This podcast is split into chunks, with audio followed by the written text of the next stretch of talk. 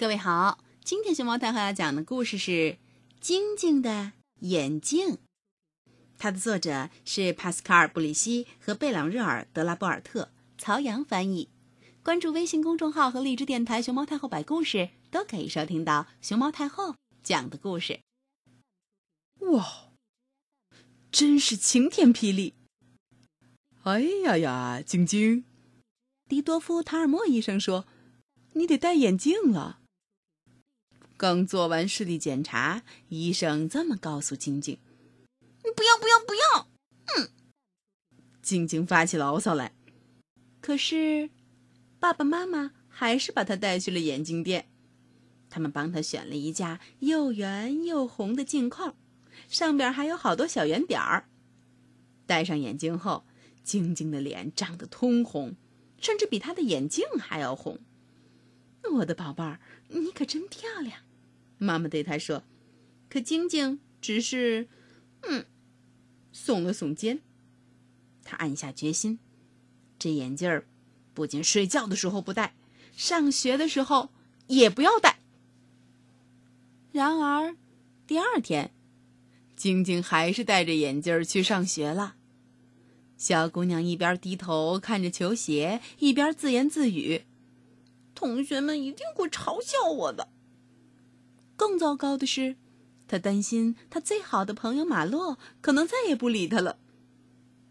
突然，老师站在他面前大声说：“哎呀呀，好漂亮的眼镜儿！”这下完了，所有人都注意到了他的眼镜儿。晶晶只有一个念头：缩成一小团，然后钻进老鼠洞里，嗯，逃走。等会儿课间的时候，啊！大家肯定都会来烦我的。过了一会儿，老师开始教大家认几何图形：圆形、三角形、正方形和长方形。晶晶是最先画完的，也是最先盖好所有水笔笔帽的，而且她的小手干干净净，一点都没在盖笔帽的时候弄脏。嗯，看来戴上眼镜之后，什么都变得容易了。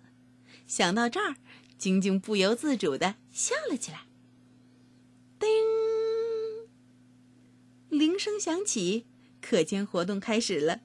晶晶几乎已经忘掉了眼镜的事儿。在操场上根本就没人嘲笑她，恰恰相反，他的好朋友阿黛尔也想戴副红底圆点的眼镜。阿黛尔还说：“如果现在找不到这样的镜框，就让我爸爸妈妈在圣诞节的时候买给我。”还不止这些呢。